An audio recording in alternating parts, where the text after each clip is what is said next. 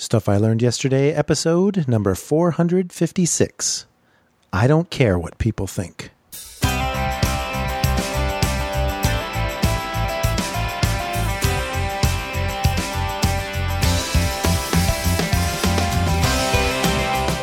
Welcome to Stuff I Learned Yesterday. My name is Michael R. I have three t-shirts and a sweatshirt that have librarian emblazoned across the front, and I believe that if you aren't learning, you aren't living. And in today's episode of Stuff I Learned Yesterday, I share my advice about being yourself no matter what people think. Well, happy Thursday, everyone. It's great to be back with another episode of Stuff I Learned Yesterday. I'm really excited about today's topic because I have so many examples of where I just didn't care what people thought. But first, let's get to today's fun fact. And this one is something that you'll see how it ties into the episode a little bit later. But today's fun fact is about the history of the purse. How did the handbag, clutch, pocketbook, whatever you call it, come to be? Well, in the seventeenth and eighteenth centuries, women's clothing was so voluminous that one or two bags or pockets could easily be hidden underneath the skirt. Such pockets were usually worn in pairs, one hanging from each hip, which were subsequently called thigh pockets. And these thigh pockets remained in vogue for the better part of two centuries, but when the Roman city of Pompeii was discovered in the eighteenth century, all things ancient Greek and Roman became immensely popular. And this movement, called classicism, also had a profound impact on women's fashion. Dresses became straight, and the waistline moved upwards. So underneath these delicate dresses, there was no room for thigh bags. Their contents moved into the reticule, which was the first true handbag, carried on a cord or a chain. Reticules were handmade from all kinds of fabrics, often by the women who used them, and such bags were in fashion until the first decades of the twentieth century, when the Industrial Revolution largely only changed the materials of which they were made. And maybe you can reach into your handbag for your phone to call in and participate in the Friday Forum. Sorry, a bit of a stretch there. Friday Forum is your opportunity to share what you've learned from your life experiences so that we can all learn from you.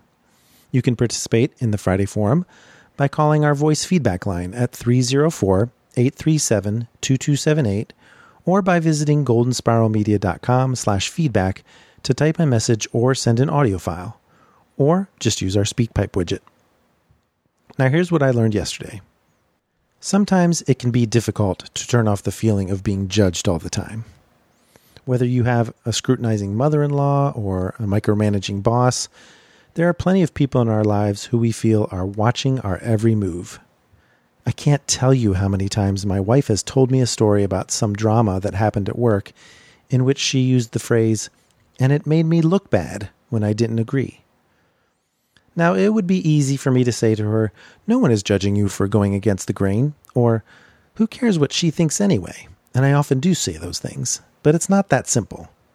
Because the fact is, it's hard to rise above the opinions or indifference of others. As a teacher, though, I've had to harden my skin because there are few more nitpicky audiences than a room full of high school students.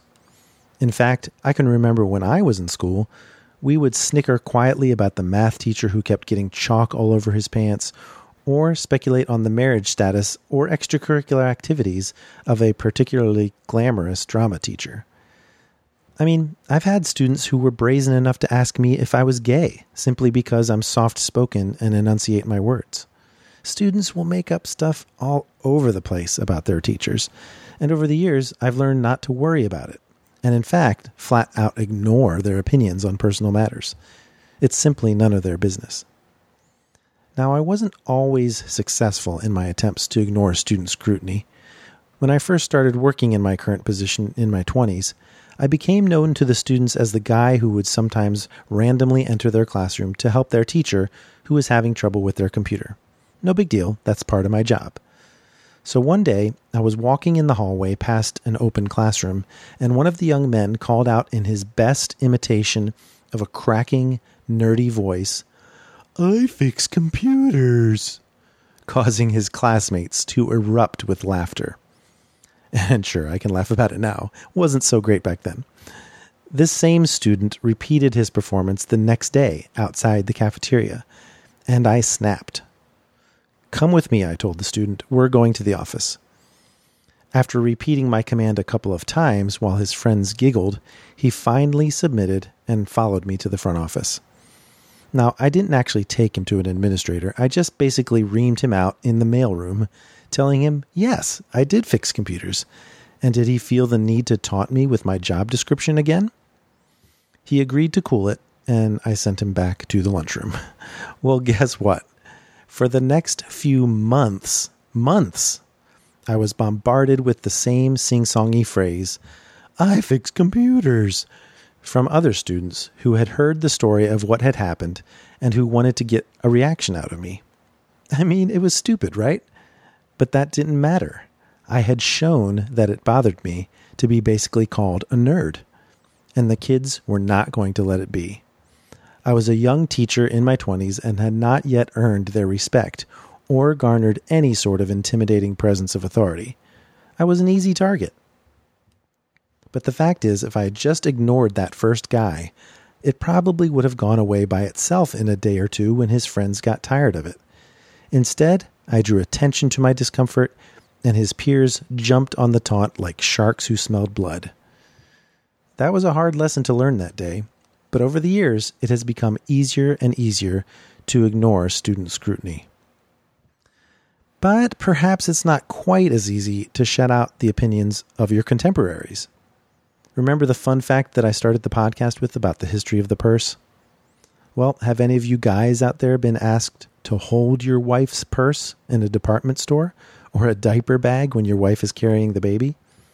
Has this phenomenon threatened your sense of manhood such that you feel judged by the men around you who you feel are looking at you with at best amused sympathy, or at worst, outright disdain?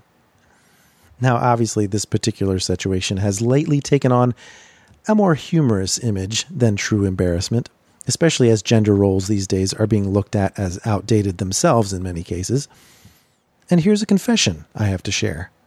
I carry a bag. Some jokingly refer to it as a merce or a man bag, or they try to distance it from its purse cousin by calling it a satchel or messenger tote or whatever. But let's face it, it's a purse. And you know what? I don't care. I carry it proudly. I have a lot of stuff to carry. I've got my wallet, my phone, my Kindle, my charging cables, my various membership cards, chapstick, tissues, checkbook, you know, all the stuff that women carry in their purse.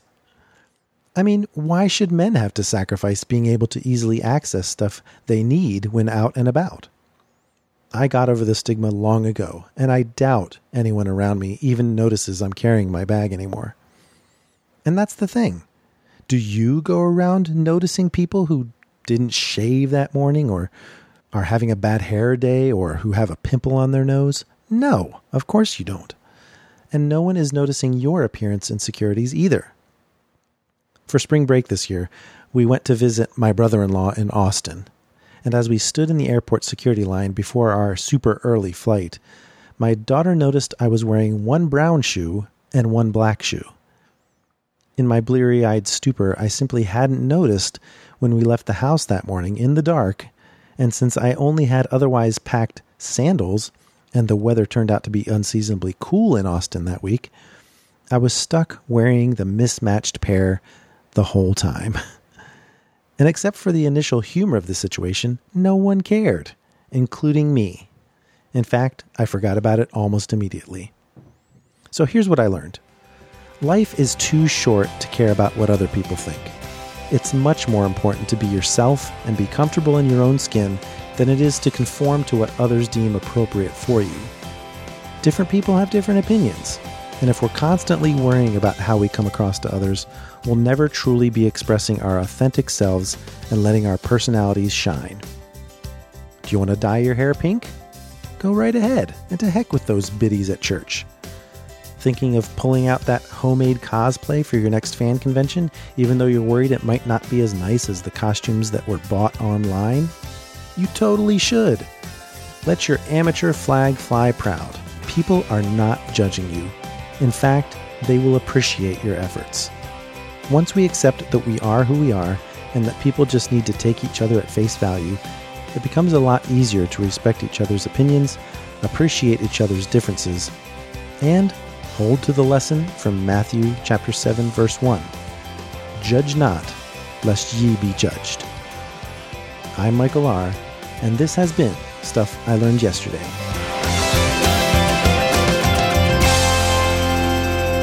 Follow Golden Spiral Media on Twitter at G S M Podcasts and on Facebook at facebook.com slash Golden Spiral Media. And join the Facebook group at facebook.com slash groups slash Stuff I Learned Yesterday. To subscribe to Stuff I Learned Yesterday, visit goldenspiralmedia.com slash subscribe. And if you've enjoyed this episode of Stuff I Learned Yesterday, I would be grateful if you'd leave a review in iTunes by going to goldenspiralmedia.com slash iTunes.